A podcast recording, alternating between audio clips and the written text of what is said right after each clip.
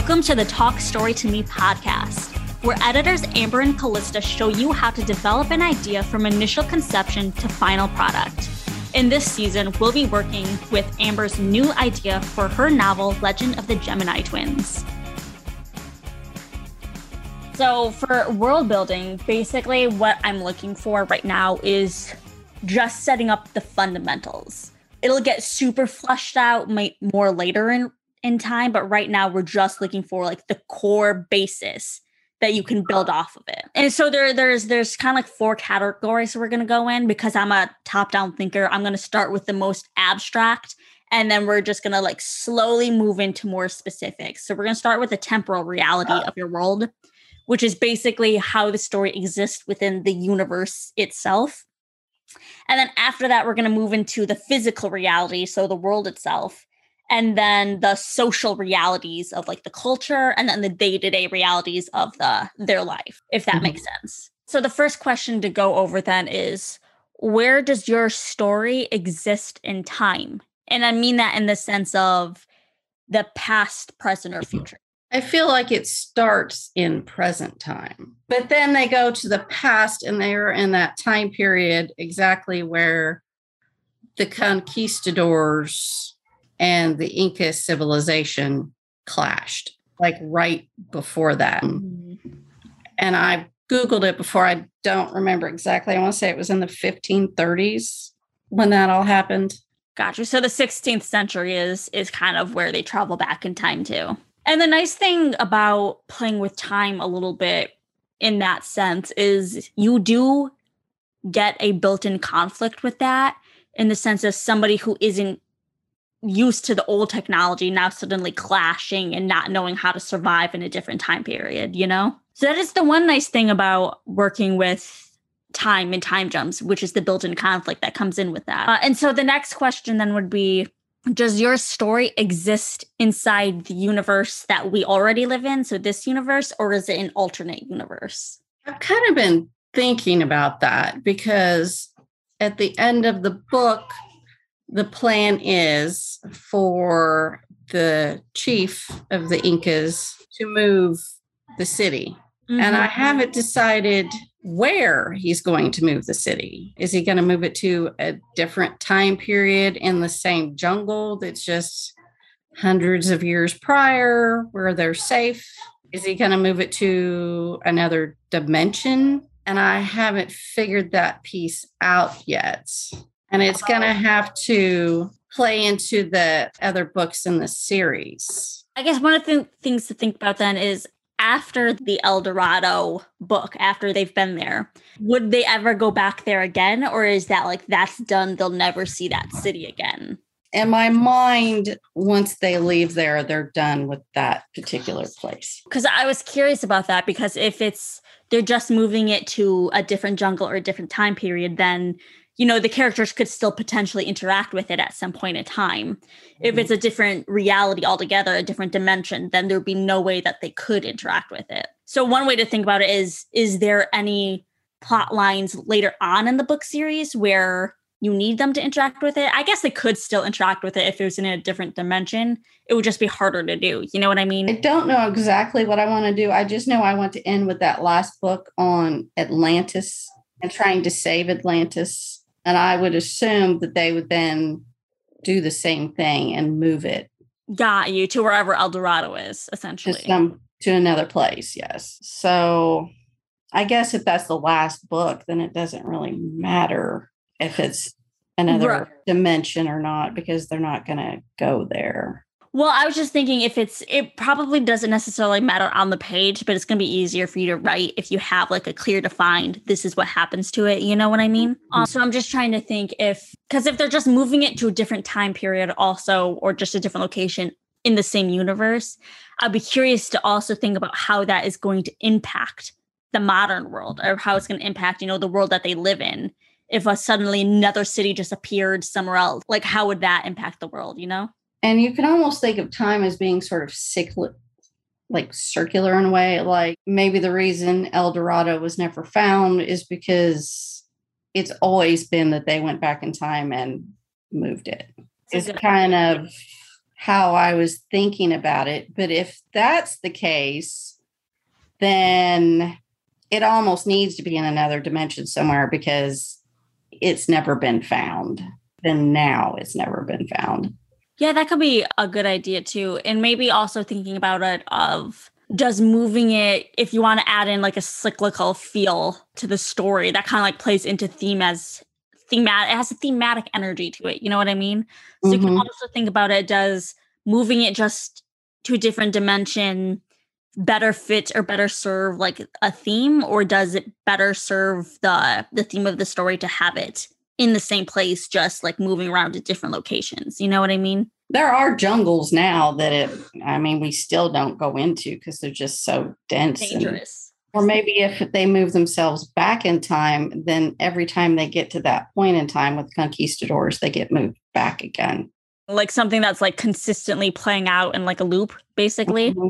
So, if we look at the geography of your world, how does that impact the people in it? Actually, so let's go back for one second.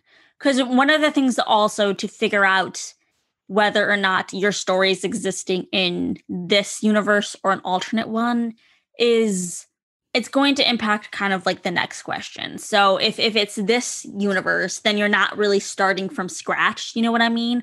Of mm-hmm. figuring out the geography, of figuring out where everything is. If right. it's an alternate universe, and maybe an alternate universe that isn't mirroring ours, then you are going to have to do a lot more building of figuring out where everything is. So that's one thing to take in consideration as well, especially if you want your characters to be going to an alternative universe. So that's one thing to think about. And so if we look at the geography of the world that your characters are going to be set in, how is that going to impact the people in it? And I mean that in the sense of if the Incan civilization is set in the desert, how does the desert impact all the people and the economy and how people interact with each other?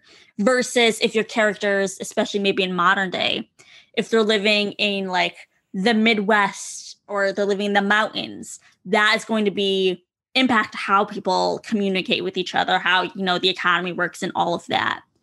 So one of the things that's one of the things uh, to think about. I mainly pictured most of this book taking place in the South American jungle where the Incas take place, or Incan civilization was at the time. And then when the chief moves the city, Jackson and Evie get left behind with their parents. But before that, I picture Tiki kidnapping Josh and disappearing. So then they're left behind to face the conquistadors on their own. So I think most of the rules of that society are going to be very true to what Incan civilization actually was which is kind of the nice thing also about setting having the story being the setting of the story be based off of like a real like civilization which is you can draw from them to figure out how it worked especially because you said it's mostly going to be jungle it sounds like that set in so you can do a lot of research to figure out how does living in a jungle impact society i'm oh, sure you're going to have to have a different skill set to live there than versus like in the mountains or in the Arctic or the desert. I know a lot of what their concerns were about had to do with water. Even though they were in a jungle setting, they had to be sure to capture water and have it for crops and things. That they had the cenotes that were mm-hmm. like the underground reservoirs. A lot of their cities were built with that stair step structure, and all the water was sort of forced to drain down to certain Got places you. to collect it. So mm-hmm. they think that, you know, some of those civilizations, that's why they fell, is because. Right, just due to the resources and how hard it can be to get resources. Of course, that might have been more the Aztecs and the Mayans now that I think about it. I know they didn't have a formal any formal writing. They used weaving in knots, certain types of knots. That's how they kept all their records there's nothing left of their writing because it all degraded. Right. So we don't have any like written records from the Incas because of the way that they recorded information. And I know that at the time that the conquistadors showed up, there'd been a lot of infighting between mm-hmm. like different tribes and different leaders vying for power that really weakened their whole structure. Plus, the disease that the Incas or that the conquistadors brought, the smallpox, is what really. I feel like that seems to be the trend for how a lot of civilizations end up collapsing power struggles and then a disease. so the next one is is about the history of the world. So yeah, so consider the history of the world itself. How did it come to be? So since your world, it doesn't really sound like you're not really creating a high fantasy world. So it could mm-hmm. just be like thinking of it in terms of how did the Incan civilization come to be here? Like, you know what I mm-hmm. mean? That's how I would interpret it more since it's not like a high fantasy. I don't know that they even really know the answer to that, even. Of course, they have all of their own legends that I could maybe play with. They had Cocha, who was supposed to be the one that started their society. I think that's where some of the El Dorado legends came from. They said that he was made of gold or something. And I think in honor of him, if I remember correctly, which has been a while since I looked at this, but I think that the chiefs would cover themselves in gold powder and then they would dive into Lake Titicaca as mm-hmm. part of their ceremony. And they would throw gemstones into the lake in honor of their god Viracocha. So this was a ritual to honor the gods that they worshipped. Yes, and I think that's where a lot of the city of gold and all this wealth and that kind of came from all of that. And that is why the conquistadors were so set on finding it. I think there are even some people today that have tried to, they think it was Lake Titicaca, but I don't know that they're 100% sure. You know, there are some people that would like to drain the lake and look for all the I think they have found some gemstones in there. They know they actually did do this. Mm-hmm. So there's a lot of wealth probably laying at the bottom of the lake in the middle of the jungle somewhere in South America. Yeah. It sounds like it. It sounds like that's a, a gold mine waiting to be down in there. That's really fascinating. Are so are you interested in at all bringing in Incan mythology into the story or is that not super relevant? I kind of wanted to. That's where my ideas about the feathered serpent came from. A lot of South American cultures had feathered serpent deities. The Aztecs had Quetzalcoatl. The Incas had something very similar, but they called it something else. But I thought it, it would be neat to pull that in there more. And I haven't really churned a lot in my mind how to bring in the whole El Dorado. Am I really going to make it a city of gold? I haven't really decided how I want to deal with that yet. One of the things that can help you just just to think about as you're going over that is thinking how if you kind of like keep that idea in mind, like it's the city of gold, how is that going to affect other people? You know what I mean? Versus mm-hmm. just a regular city. If you're constantly surrounded by something as valuable as gold, how does that affect their mindset towards valuable things? Do they not view gold as valuable anymore? Is it something else that they're interested in? You, one, that's something you can kind of bring into what kind of conflict can you now bring out of that just through being around it all the time? I guess that would probably magnify the importance of getting the city moved because yeah. conquistadors had found it. They'd have slaughtered all the people and disassembled it brick by brick.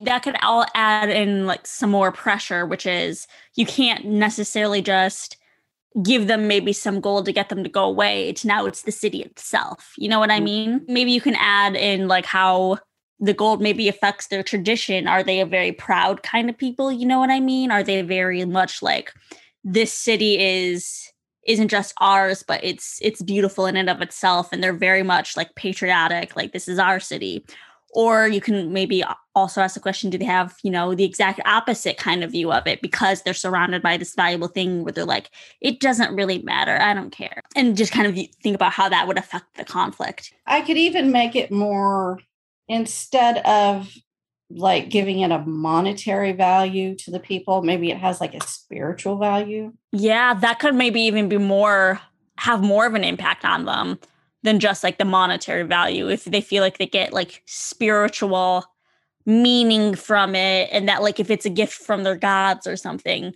then they're going to be much more protective over it or if based on their religion, it's important that they give gold to their gods mm. and display it for them. And if that's a cultural aspect. And that way I can play with it without being confined necessarily to history because El Dorado itself was never found. Right, right. It doesn't, it might not exist. So that does give you room to add in your own flares to the story. Let's discuss the magic system now in your okay. story. Who so how does the magic work in your story? It's something that is imbued into objects or is it something that is it comes from within you that you can use? How does one acquire magic in your world? That's something I've been giving a lot of thought. I know I heard once that the Atlanteans mm-hmm. had knowledge of special properties that crystals possessed that had been lost to history.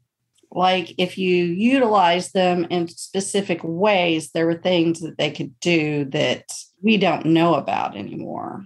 So I thought about kind of playing with that since I wanted to end with Atlantis. I wanted it to all kind of build up to that. And I had in mind initially that they would have these necklaces that they wore that helped give them these powers. But then I brought in the whole Merlin aspect. And then it started to sort of make more sense that maybe they had some magic of their own. And I was debating on how to kind of reconcile that. I thought, well, maybe the amulets or necklaces or whatever you want to call them, they wear, maybe they just sort of magnify. That's what I was going to ask. What if they work maybe as amplifications? So when they're in that situation, it triggered the magic inside of them.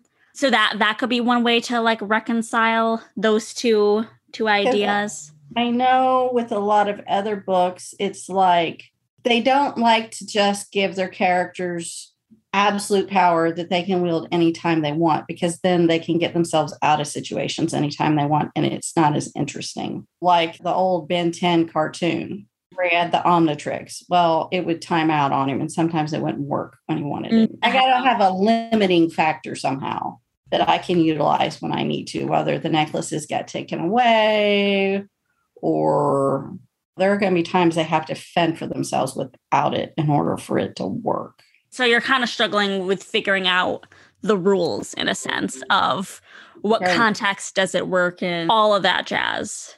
So then thinking about that.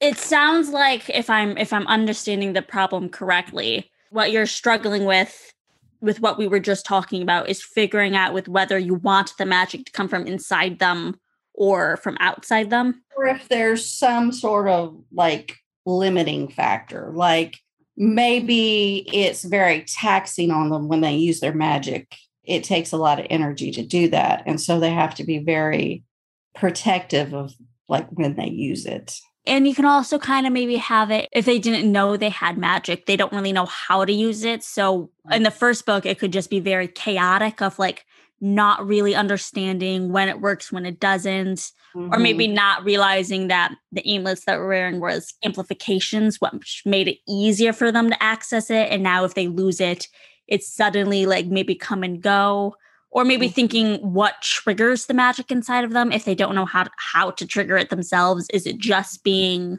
in life and death scenarios mm-hmm. if it's do they have to use words to call on it or is there some sort of ritual they have to go through to call it inside of them or is it just they go inside their own mind maybe meditative like and just like pull on it that's mm-hmm. something to also kind of flesh out how does it get yeah, triggered you know because i have the sense that evie's much better with it in the beginning mm-hmm. than jackson is it could be that she's more able to calm her mind in a tense situation to be able to use it that jackson is since he's always mm-hmm. so anxious so maybe i could play with that i definitely wanted to be kind of chaotic in the first book like they don't understand it themselves but i mm-hmm. know i need a very solid understanding in my mind to be able to build in that gradual understanding that they gain over the course of the book. You want to understand the magic system, even if the characters don't. Right. That's going to help you a lot, especially in the series, making sure everything logically makes sense. Another thing you can think about because now I'm in the in the mindset of kind of figuring out what triggers it to begin with. Well, first off, I do like the idea that Evie do like the idea that Evie is if the trigger for the magic is calming your mind down and just kind of like going within yourself to bring it out. I do like the idea of Evie being better at it to begin with than Jackson because that fits thematically. If Jackson doesn't trust himself on the inside, then he maybe he struggles with pulling on his magic. And then therefore that can create more conflict not just mentally but then physically. You know what I mean? Mm-hmm. So I mm-hmm. kind of like the way that that would play into the theme if you went with that. There's also more triggers that you can think about for what triggers the magic. Like, do they need wands like in Harry Potter? is yeah just kind of like that is it objects that they need to to channel it i was thinking that gemstones somehow would play into it and their properties and being able to use them because then at the end they sort of use the magic and a gemstone to move the city it can kind of be maybe a combination of like both then like they have the magic within them but maybe they need the right tools in front of them to combine with it in order to create an outcome. Is that yeah, kind of what you're thinking? I think so. Harry Potter's kind of that way too, I guess. I mean, they have magic, but they got to have their wand. Um, sometimes they need the right potion or they need to know the right spell or in this scenario, I feel like it's a little bit more of like traditional magic where like you have to go out and find the things that you need in order to create the outcome. The um, mm. the pro to that too is if it's an action adventure novel is you can almost get a little bit of a scavenger hunt kind of thing of like you need to go here and here and here to get the things you need, which can create like fun, exciting conflict. If mm. that's ever a plot line you want to go down, I could serve that. Yeah. Those are, are things to think about, to mull over in your brain. Because I'm thinking in the next book, I'm going to send them to Camelot mm-hmm. and they're mm-hmm. going to find out that they're descendants of Morgana Le Fay and that's where their abilities come from but then they're going to have to defeat her. And so i don't know if we talked about this in an earlier podcast and i'm just blanking. So for i know you want this to be a series and so each book takes place at a different kind of like lost civilization is what i'm understanding. And so the overarching plot throughout the series that's bringing them all together like the through line. What mm. is the through line? Do you know what that is? I'm still figuring that part out. Okay.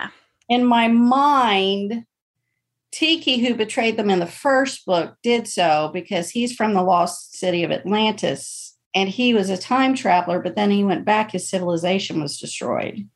Mm. He went back to try and fix or evacuate, and something happened, like he lost something and he got stuck and couldn't mm-hmm. get back.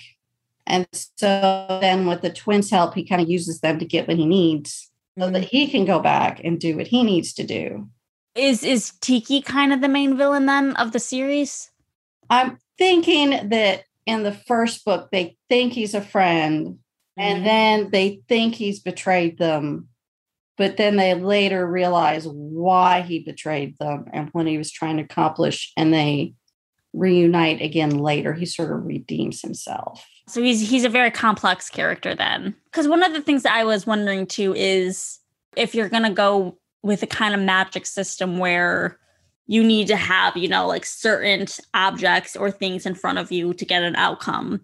Is mm-hmm. that how would that play with the the bigger series? Is it eventually going to kind of become in order to stop the main villain they need to get these things from different cities? Is that kind of what you're going for or something completely different? I think that's what i'm seeing because i i see them having to go fulfill these quests. I think in the first book i was kind of debating because you know the goal is to get the parents back. But then i was thinking if they get the parents back then there's nothing to sort of pull them back into the, the adventure. Book. Mm. So I debated on does Tiki kidnap one of the parents to take with them? And then I kind of set on maybe they get the parents back, but Tiki kidnaps Josh because Josh has a lot of knowledge about something that he needs in order mm-hmm. to accomplish his goals. And right. so their search for Josh and trying to rescue Josh was going to be like what kind of pulled them through from book to book. And remind me again because I'm blinking. Who? What? Uh, what role did Josh play? Who's Josh again in the story? He's kind of based on Josh Gates from Expedition Unknown. He's the archaeologist. Got he you. has his own show. It was he the uncle? Is he playing the uncle to them? No, he's Okay, the one that goes missing, and that's why the uncle takes them to the jungle because they're going to look for him because he disappeared in the same jungle that their parents disappeared in. And so you're kind of then debating on whether you want the overarching goal for the series for the kids to be getting their parents back and maybe like following the villain along trying to save them. Yep, that wouldn't be a bad idea. But then they need some sort of goal that they accomplish in the first book, I feel like. Because I, I think with like that last Musketeer series, it's him trying to get his parents back. He mm-hmm. finally does accomplish at the end. Mm-hmm. So I know that that can work. But you still want to reward the characters in the Yes. first, especially if Jackson's going to be doing a big change. Like one of the conventions, or maybe it's an obligatory moment, is, you know, rewarding the hero for their sacrifice at the end in the resolution. So Exactly. maybe it can be something where, like a lose but win situation, where maybe mm. they don't get the ultimate goal of their parents, but they won maybe more friends or more allies or confidence. So they they still get this hopeful ending of we can mm-hmm. do this. And then they're like maybe ends with deciding to go to a different civilization to follow the villain to places, maybe like a, maybe something like that or maybe they get their parents back but maybe the parents send the kids off on a quest to stop the main villain and maybe follow them along. I don't know something. It would Something probably it would probably make more sense that it, they get Josh back and their parents get kidnapped. Because if they get their parents back, then their parents probably aren't going to let their kids go a dangerous quest back in time. So maybe Josh takes them under his wing because he knows what's going on and maybe they all set off together to go find the parents. yeah i think that could be a good ending a compelling ending because they get that that little win of at least they got someone back and but mm-hmm. the the journey isn't done yet though Yeah, and in my mind, Tiki next goes to Camelot because there's something he needs from there to save Atlantis. I have to figure out exactly what he needs because if they move the Incan civilization or the if they move El Dorado in the first one, then if all Tiki needed was to move the city was that, then he would just he wouldn't have any use to go anywhere else. So somehow moving Atlantis is going to have to be more complicated than that. Or maybe there has to be some sort of enemy they have to defeat. It's not just a matter of moving it, it's some Could be like maybe, and you could create the idea of like there's like an ancient enemy that the Atlanteans have, and that like maybe they storm the city or something and kill everybody. So he's going back in time to stop that from happening. And maybe he, maybe you can try to add like a race against the clock, maybe tension to it if he has to stop that from happening again. Or maybe if moving the city requires very, very powerful magic he has to obtain things or maybe it's a map that he needs and so he's going to different places to like get different pieces of a map something some motivation things to just think about Yeah, I think I've been thinking too much of like the actual history. You know, a lot of people think that Atlantis was destroyed by a volcano. That doesn't work for the sake of the story so much. I feel like, I feel like, you know, they think that they went to war a lot with the Greeks, or at least that's like some of the the mythology behind it is that they fought the Greeks. So it would make sense that they had some of those like Greek gods or something at play that I could use, kind of like the Rick Riordan books did. you could find a way to add that in the volcano part would be hard to add in unless it's like somehow like magically activated by somebody else that they're trying to stop maybe otherwise it might be hard to fit it in and make the story work Yeah, it can't just be a matter of moving the city in that case. It's got to be something bigger than that. So, one of the things to also think about when it comes to kind of like helping to define the magic system for you is who has the ability to use magic in your world? So, does everybody have the ability if they wanted it to, or is it certain sectors of people? And how are you kind of like defining that? In my mind, it's just Evie and Jackson. And then, you know, when they find the feathered serpent, he turns into Merlin. He has magic. And then Morgana Le Fay has magic. But in my mind, it's something that you have to, has to be like in your bloodline. So it's passed down through blood. Kind of like Rowling did, I guess, with the muggles. Yeah, like you have your pure bloods and then your mixed bloods. I guess if I was smart, I'd take the whole Harry Potter concept of how she did things and kind of break it down and then put my own spin on things. Yeah, you could do that. And I would suggest if you're going to do something like that, where you're just kind of like breaking down other magic systems and figuring mm-hmm. out, you know, I don't like this here. What if you do this? Is to do that with a couple of ma- different magic systems. So, like two to three ones that you really enjoyed. And then kind of like maybe try to hodgepodge some things together, figuring out how they did this and how, like, oh, but it'd be really cool if they did that, just to give you an idea of what to do and how it kind of like plays out in the story.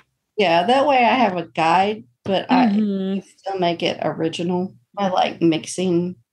Yeah, mixing and matching, kind of like figuring out what you would like more. So, like maybe instead of the wands, I have gemstones. I like the idea of a gemstone, especially if you're going to. So, is it going to be just any kind of like gemstone does the same thing? Or so, like, if you have like a ruby gemstone, it's going to amplify this type of magic. A blue different. one or emerald one is going to do this. Yes, different okay. gems will have different properties. And I guess I could get kind of wild and come up with like different stones that people don't even know exist that are mm-hmm. like really mm-hmm. hard to get. And maybe they have like bracelets that they can pop stones into that like so eat for easier maneuvering. Mm-hmm. Yeah, so they can keep them with them instead of mm. keeping them in like a bag or something. So in this scenario, the gemstone would be replacing like the wands in Harry Potter. Are you gonna? I guess you never really said. We kind of discussed a little bit. Are you gonna try to have it like where Harry Potter does, where you have to say a specific spell to get them to go, or is it just? I think that would make a lot of sense because that way they're really going to flounder around at first because they they lack knowledge and experience. Maybe Merlin in the first book, since they're going to see him for a little bit, can give them a little bit of something to use, but they don't have like the whole picture yet. I like that idea to do that and go through with that. And it could be interesting too, because in Harry Potter, you kind of have it where like the wands are sort of sentient in the idea that, you know, the wand chooses the wizard. So mm-hmm. would you be interested in adding maybe a, a a little bit of a sentient part to the gemstones, or do you just want them to be just objects? So almost like the gemstones have a certain energy about them, and different gemstones almost have like different personalities. And that can, gemstone yeah. has to agree with your energy in order for you to be able to use it like it could kind of be where like um, certain gemstones only appear to like the worthy or like the brave. So you can have it kind of be like where you have to if you're trying to obtain them maybe trick them into appearing to them or find somebody who can do the dirty work for you to obtain them. If some of them only want to work with certain people or appear to certain people or maybe only off of the Harry Potter thing. The way it kind of works was if you used a wand that wasn't yours, you would break the wand basically, or like crack the wand because it didn't want to work with you. So you can almost think of it like uh, what if if the gems have maybe their own kind of personality, can they hurt the wearer that is using them? Is there any ability to do that maybe? Is there any yeah, it's kind of like things like that to just kind of like marinate inside your brain. And maybe Jackson and Evie can't both wield the same gemstones. It could, it could be something like that, either through maybe gemstones only wanting to work with one or the other, or if you use it too often, what happens? You know, can you potentially break a gemstone through the overuse of it, through trying to channel too much power through it? maybe if you try and use it for the wrong purposes, if your intentions aren't pure, maybe that's why the gems are so particular about who is able to wield them because they'll be destroyed if they're used the wrong Would you almost want to have like good gemstones and like bad gemstones where that's gemstones are known for dark powers? Maybe something like that. Just yeah. something to think about. And maybe it's dangerous to attempt to use a dark gemstone because then it can like turn you a little bit. Well, that's actually a really interesting process. Can the the gems like almost corrupt the person who's using it? Can they influence the mind of the person who uses it? And what about bonding? Can you like bond with the gemstones and like, you know what I mean? Almost kind of like Star Wars, where they have the dark side and then the force. Yeah, kind of like melding that with like the ring from Lord of the Rings, where like it can corrupt you if you wear it for too long, kind of a thing. Mm-hmm. That would be really interesting, I feel like especially because there be, could be a lot of built-in conflict with that if like the gens are like low-key sentient you know what i mean? Yeah and like naturally they're going to have to use some sort of dark gem at some point to do something because that's the only option you know? It could be make for an interesting crisis of use this to get out of a scenario but the consequences is now that you've been touched by darkness. And so that could be an interesting thing to grapple with at some point in time another thing to also think about as you're you're kind of figuring out with the magic system is maybe the history of the magic system. So are these gems just something that was accidentally discovered? Were they created and maybe the personality of the gems has to do with the creator of the gem? Or is it just they kind of nobody really knows how they got there? Or was it like aliens? How did that all work out? Something to think about. I'm probably got to trace it all back to atlantis and that's where all of their technology came from. The mythology of Atlantis says that they had flying machines and mm. all of this really advanced technology that was like, it was almost like having our technology now, but like in that time period. So the history then of of kind of like the magic system and the gems goes back to Atlantis and their technology. Maybe that's what destroyed Atlantis was the use of the dark. The dark gems. The dark gems. That yeah. would be a cool yeah a cool twist. Yeah i like that. I like that idea a lot. That concludes this episode of the talk story to me podcast. Thanks for listening and be sure to join us next time as we demonstrate how to take your book idea and turn it into a book reality. If you have enjoyed this episode please consider leaving a rating and review until next time, keep writing.